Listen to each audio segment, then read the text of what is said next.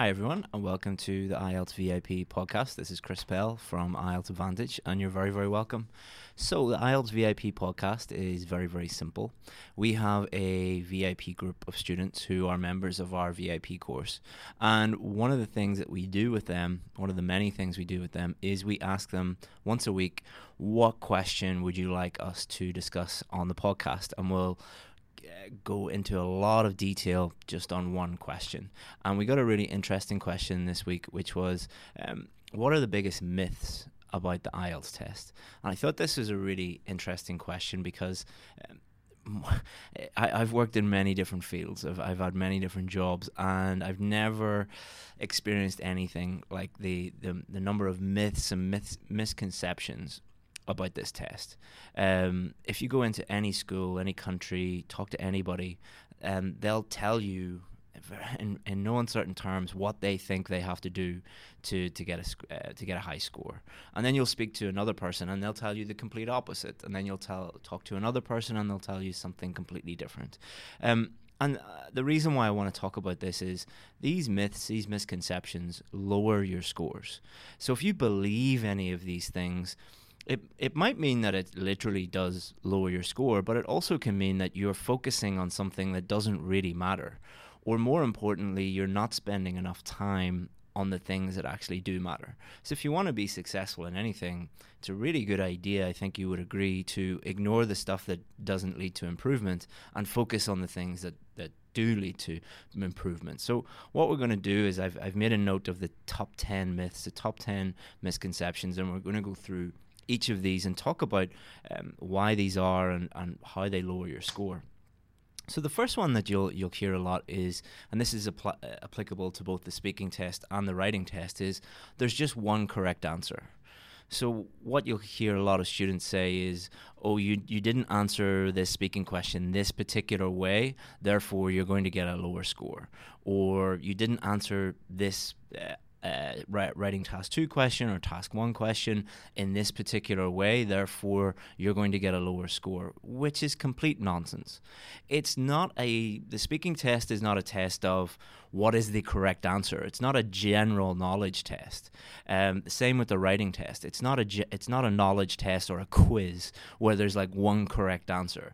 You know, for example, um, you know, what's the capital of of the Republic of Ireland? Dublin. Okay, there's just one correct answer to that, but that's not what the IELTS test is. It's a test of your ability to receive and produce English, to communicate freely in English. So on the speaking test and on the writing test, there's no one correct answer. There are hundreds of different ways that you could get a band 9 in the writing test or a band 9 in the speaking test. There are many, many different ways to write an essay. There are many, many different ways to produce a good task 1 response. There are literally thousands of different answers that you could produce in, in response to what the examiner asks you in the speaking test, and you could get a band 9. It's not about the the actual content as much as the marking criteria. For speaking, that's pronunciation, fluency and coherence, grammar, and vocabulary. For writing, that's task achievement, coherence and cohesion, grammar, and vocabulary. Those are the only things the examiners are, are marking you on. So when you hear someone talk about a specific structure or a specific answer or something like that, um, then it's normally a myth. They, they don't know what they're talking about. Number two is that the examiner must agree with my opinion. Um, I, have I've spoken to a lot of students, and, and, especially when doing speaking tests, and they said, "Oh, did I get a low score because you don't agree with my personal opinion?" Again, it's not a, a, a test of your opinion, and what what the examiner could completely disagree with your opinion on something and give you a band nine they could also completely 100% agree with your opinion on something and give you a band four. Because it's not about whether they agree with your opinion, it's about the marking criteria. Um, for writing, again, grammar, vocabulary, task achievement, and coherence and cohesion. For speaking, uh, grammar, vocabulary, fluency, and coherence, and pronunciation. Those are the only things that they are thinking about. They're not thinking like, do I like this person? Do I agree with them? Like, it, it, they, that just doesn't exist. So don't worry about that. Worry about the, the marking criteria. And you'll hear me saying that a lot.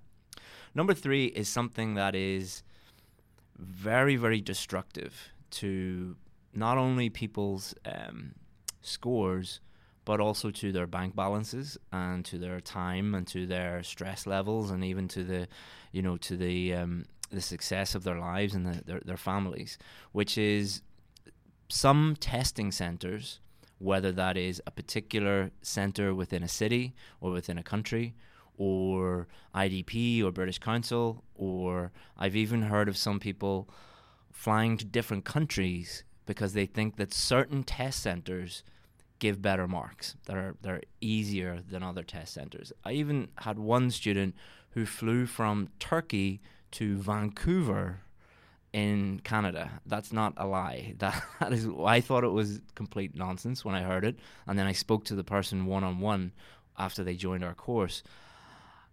And it, it was amazing. I said, like, you did what? And they said, yeah, because my cousin did the test there, and they're not very good at English, and they got a band seven. So that test center must be very easy. So I went there. It's like, uh, no, no, no, no, no, no, no. And they spent, I think it was two thousand dollars, you know, traveling there and hotels and test fees and everything, and they failed. Of course, they failed. Why did they fail? Because the test center has nothing to do with it. There aren't easier test centers. British Council isn't easier than IDP. IDP isn't easier than the British Council. It's not like if you go to a non native English speaking country versus a native English speaking country. Examiners are all trained in the exact same way. They're using the exact same marking criteria. If somebody gets a, a good score, it's because they deserve that score. If you get a lower score, it's because you got a lower score. So, what you need to do is you need to improve your ability. You do not need to go to a different um, a, a different place to do it in. Okay, so that's really really important that you realize that. Um, so number four, some examiners are more generous than others. So this is in relation to uh, uh, the third point, which is some testing centers are, are easier than others. You'll also get people saying within a test center, "Oh, go to this guy or go to this girl because she is is uh, much easier on on than the others." And some some examiners are really really hard and really harsh. Again, this is complete nonsense. Um, this is because you cannot accept that you're just not at that level yet. So like trying to go to different um, trying to go to different centers or different examiners is really ignoring the elephant in the room. It's really ignoring the thing that you don't want to, to think about, which is the fact that you are not at that level yet that you want to be be at, and you're just not prepared to put in the work. Like, which do you think would be easier? Like, this is what I said to that student who I spoke to before fly from Turkey to Vancouver and spend two thousand dollars on on weeks of wasted time while you wait for your results? Or would it have been better if you just find a really, really good teacher, pay them a fraction of that that cost, and work really, really hard? Which one do you think is more likely to result in success? Do you think it's more likely to be someone who believes in these myths or someone that actually puts in the work and gets to the level that they need to be at. Um, again, it's not the examiner, it's not the test center, it's you. It's all about you. They're testing you. Um, so, th- you know, they're not subjective, they're very, very objective. Number five is the one that probably annoys me the most because this is how people actually cheat you out of your money. Um, and number five is that you can learn some tricks or cheats or hacks or secrets. Um, why does this annoy me so much? Because this is what a lot of schools and online courses and teachers do. Not all of them, some really great ones out there, but some of them, what they'll do is they'll tell you things like, join my f- course and I'll teach you band seven secrets or join my school and I'll teach you how to get a band nine in five days or something something some nonsense like that. And I, or I guarantee you'll get a band seven. These people know nothing about IELTS if they knew anything about IELTS, they wouldn't make statements like that because it's impossible for 100% of people to join your course or your school and for all of them to get a band 9 and uh, uh, that's a fairy tale. Why do they do this? Because they're trying to cheat you. They're trying to get your money. They know that um, you are desperate to get these scores and you will pay a lot of money to to get the tuition that, that you're seeking.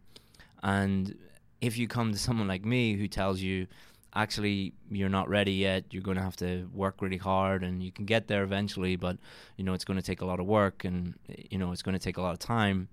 If you hear someone like me say that and then you go and look at another course and they say you know join my band 9 course and I guarantee 100% your results in in 7 days you're going to go with that person.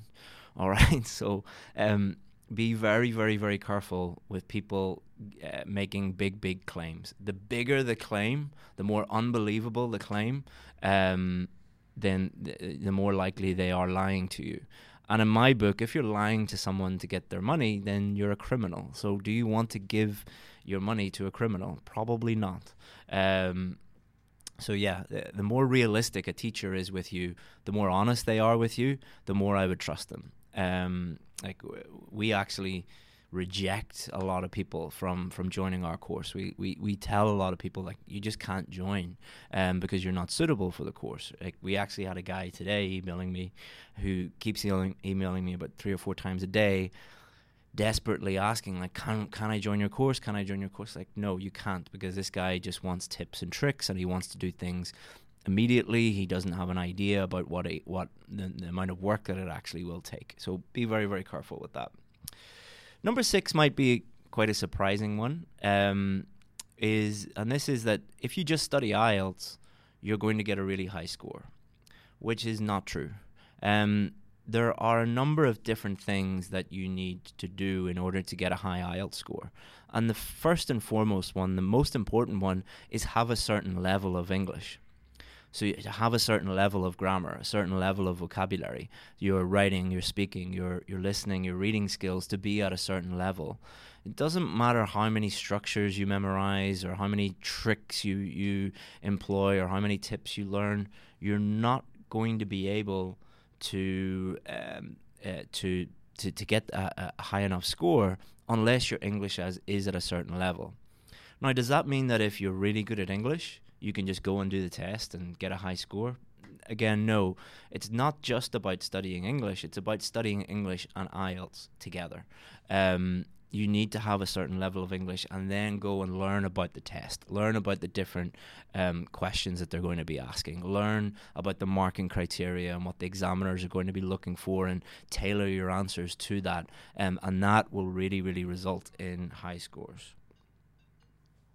So, um, the next one, number seven, is the one that if you if you speak to a hundred IELTS examiners, because um, I've spoken to un- hundreds and hundreds of IELTS examiners, if you ask them what's the most frustrating thing or the most annoying thing um, that you find with students, what they what they do in the exam, and it's uh, related to vocabulary. It's about students thinking that in order to get a high score, all you have to do is learn a list of big words, high level or band nine words, insert them into your essays or insert them into your um, into your speaking answers, and you'll get a high score, which is complete and utter nonsense and will lower your score. So, if you do this, a number of things are happening. So. Uh, number one, you're thinking that the only thing being tested is vocabulary. It's not. Um, tw- vocabulary is 25% of your speaking score and 25% of your writing score. 25% is significant, but it's not that much. Seven, there's another 75% that you're not really considering. The other thing to consider also is n- not only is range being uh, tested. So, what I mean by range is the range of your vocabulary. How complex is your vocabulary? How wide ranging is your vocabulary? That's not the only thing being tested within vocabulary. Its accuracy is also being tested. So, what happens if you learn a list of big words? You're going to make a mistake 90% of the time. So your essay or your speaking answers are just going to be full of mistakes.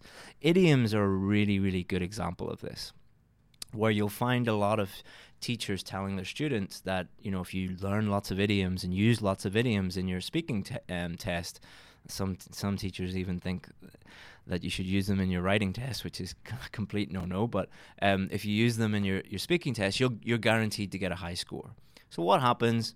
Student learns lots of idioms, tries to use them, messes up the, the idiom, says it incorrectly, messes up the pronunciation, messes up the use, messes up the meaning, and their their answers are just full of mistakes. Do you think you're getting a band nine? Absolutely not. Do you think you're even getting a band seven? No, you're not. You're going you're going to get a low mark because not only are you making lots of vocabulary mistakes, you're not you're not actually answering the questions either. You're just thinking that it's a an idiom test or a vocabulary test, not an actual speaking test. So, you know, it, it's a um, um, it's it's a communication test. It's a speaking test, not a vocabulary or um, a, um, an idiom test like that. So number eight is this is probably the funniest one. Um, how you greet the examiner in the speaking test and how your body language and your eye contact and uh, whether you smile at them or not and your handshake and wh- what you wear um, is going to influence your mark. It's not. All right. The, the the test does not begin. The examiner does not start marking you until after that. All right. The part where you greet the examiner and say hello to them and show your ID and all those sort of things, that's not tested. All right. And how fair would it be uh, uh, for a person to judge you on your body language, your hand gestures, your eye contact, your clothes that you're wearing, your handshake? Would that be a fair test of your English? No. And that's why it's not considered. That's why they test your grammar, your vocabulary, your fluency, and your pronunciation. Only those things. I, I've been on, uh, on YouTube and I saw YouTube videos with millions of views on how to greet your examiner. Like eh, that it's not going to be it's not going to lower your score if you greet the examiner and, and smile at them and, and, and all of those things. It's not going to lower your score, but it might actually lower your score if you are spending more time watching YouTube videos on how to greet the examiner rather than actually improving your grammar or your vocabulary or your pronunciation or your fluency. So you've heard me say these things over and over and over again, and it's all about focusing on what matters and ignoring what doesn't matter. So you know, be be very careful who you listen to. Um, number nine, this is an understandable one.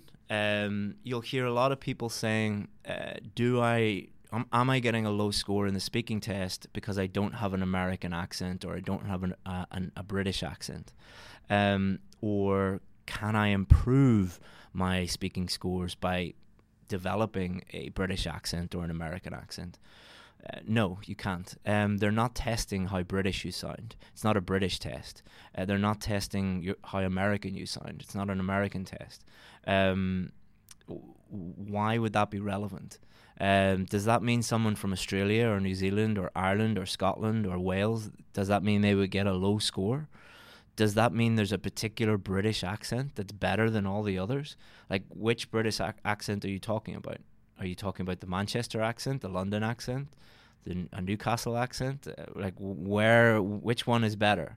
Like there's no such thing as a British accent really. You're maybe talking about the RP like posh accent, but nobody actually sounds like that. Like there's a tiny, tiny, tiny community of people who maybe live in Chelsea or Knightsbridge that speak like they've got marbles in their mouth, but you know most people 99.999% of British people do not sound like the Queen. The Queen sounds like the Queen because she's the Queen, um, but that's not really relevant to communication because if you go and get a job in London or wherever you want to get a job in the UK, very, very, very few people speak like that. Um, you might get a few people on TV, um, but you know that's it. It's not it's not a test of how British you sound because there's no such thing as a British accent. If you, if you ask me. Last but not least, number 10 um, is related to grammar, um, which a lot of people think that if you use lots and lots of different grammar structures and many, many different types of tenses, you're going to get a high score for grammar. Exactly the same as the point I made relating to vocabulary.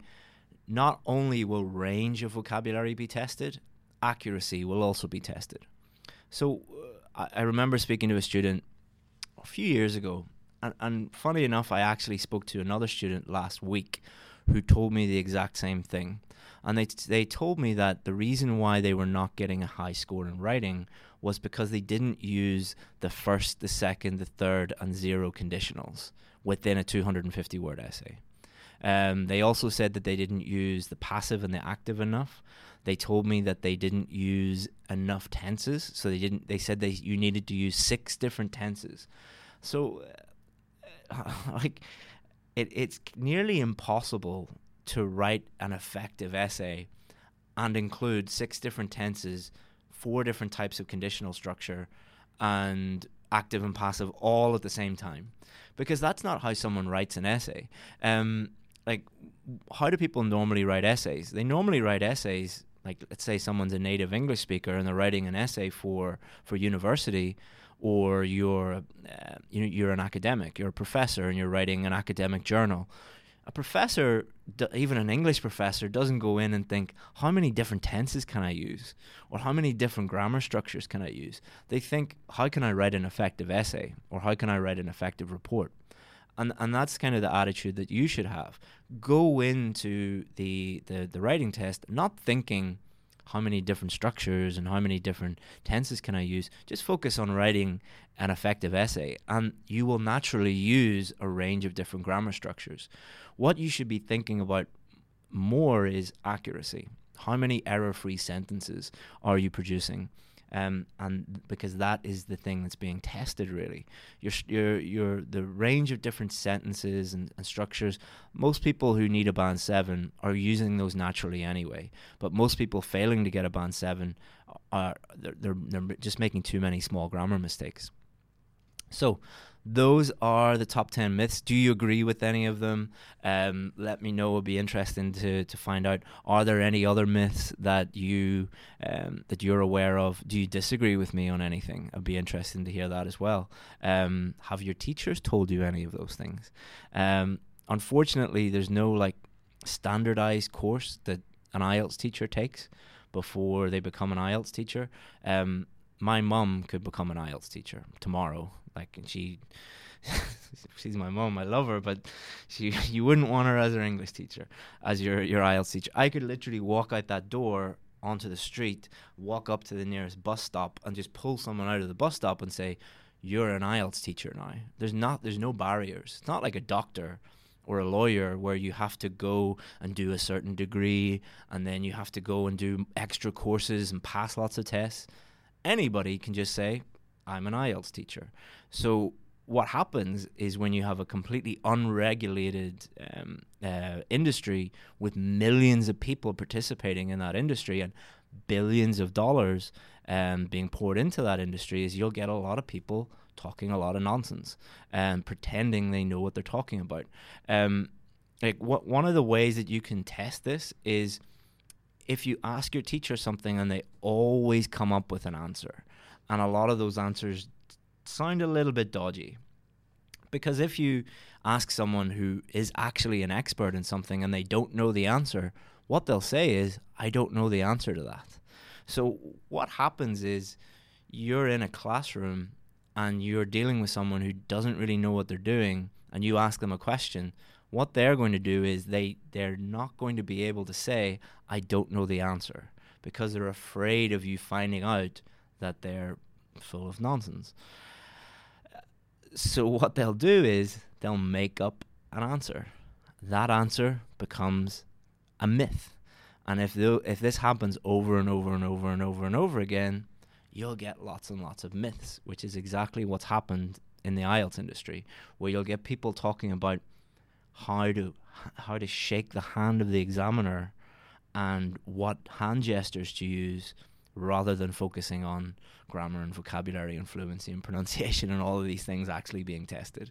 So I'm not I'm not um, you know I'm not disparaging all IELTS teachers by the way. There are some great ones, but I think if you're a really really dedicated um, IELTS teacher and you really care about the scores that your students are getting and the welfare of your students, I think you'll you'll agree with me because it's not in anybody's interests to have lots and lots of, of people encouraging these myths and giving people the wrong advice and and then that leads to people getting low scores, wasting their money, you know, um, not having success that they that they deserve. So um, that's my little rant for today.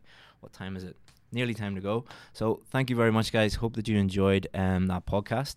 And if you need anything, feel free to go to my website, and you'll be able to get some advice there. Thank you very much, and I'll see you again soon. Bye bye.